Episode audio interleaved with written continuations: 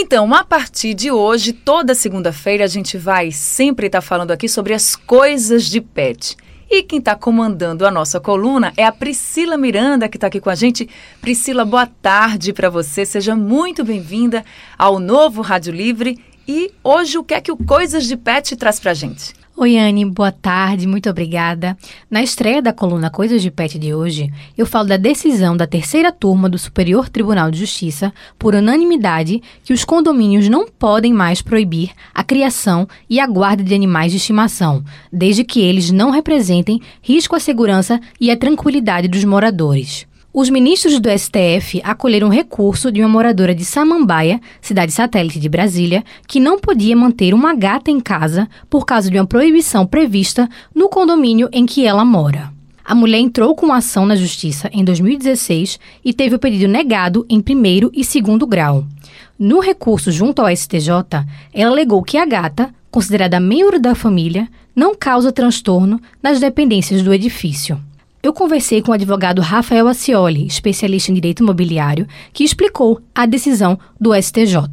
Essa decisão do STJ, é, ela veio para proibir que os condomínios é, não mais impeçam o passeio é, ou a colocação de animais em condomínios de forma genérica. Isso não quer dizer que necessariamente todo e qualquer animal vai poder circular nos condomínios normalmente, mas é, apenas que a proibição não pode se dar de forma absoluta, ou seja, caso eventualmente seja um animal que possa de alguma forma prejudicar o sossego, a saúde e segurança dos condôminos, neste caso poderá sim haver a proibição do trânsito de animais em condomínios. Na minha conversa com o advogado, Anne, ele reforçou que com o fim da proibição, os condomínios agora precisam regulamentar a criação desses animais caso a caso. Aqui, na nossa cidade, no Recife, capital pernambucana, ou até mesmo no estado, você tem casos, Priscila, de pessoas que tiveram problemas justamente porque tinham animais em casa ou nos apartamentos? Sim, Ana. Aqui no Recife, a estudante de veterinária Alana Farias precisou se mudar do condomínio em que ela morava porque recebia multas ao criar cachorros e um deles, inclusive, latia bastante. Ela, inclusive, conversei com ela, comemorou a decisão do STJ que impede, então, os condomínios de proibir animais entre os moradores. Eu achei a decisão maravilhosa, né? Contanto que, assim, dentro do, do apartamento da gente, a gente pode criar o que a gente quiser, desde que esteja dentro da lei, né? Claro que ninguém vai criar um animal que não se pode criar.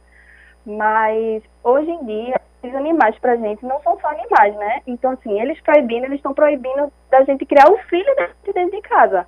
Porque a gente não cria animal. Para mim, eu crio filhos né? Então, para mim, a decisão é maravilhosa. Realmente, essa decisão deve ter feito muita gente comemorar, porque como a gente ouviu agora a Alana, né, falando de que ela precisou se mudar, de fato é uma situação muito complicada. Então, tenho certeza que muita gente está comemorando a decisão da justiça, mas também tem que todo mundo conviver harmoniosamente. Então a gente reforça aí que os condomínios precisam colocar suas regras, não é isso, Priscila? Exatamente, é uma ótima decisão. E as pessoas que estão criando animais agora têm que ficar atentos para que cada caso seja cumprido e respeitem as normas dos condomínios, Anne. Tá certo, então, Priscila. Lembrando, gente, que o Coisas de Pet, com os assuntos do Coisas de Pet, a gente sempre vai conferir no Rádio Livre toda segunda-feira. Priscila, obrigada, boa tarde para você e até segunda. Eu que agradeço, Anne. Até semana que vem.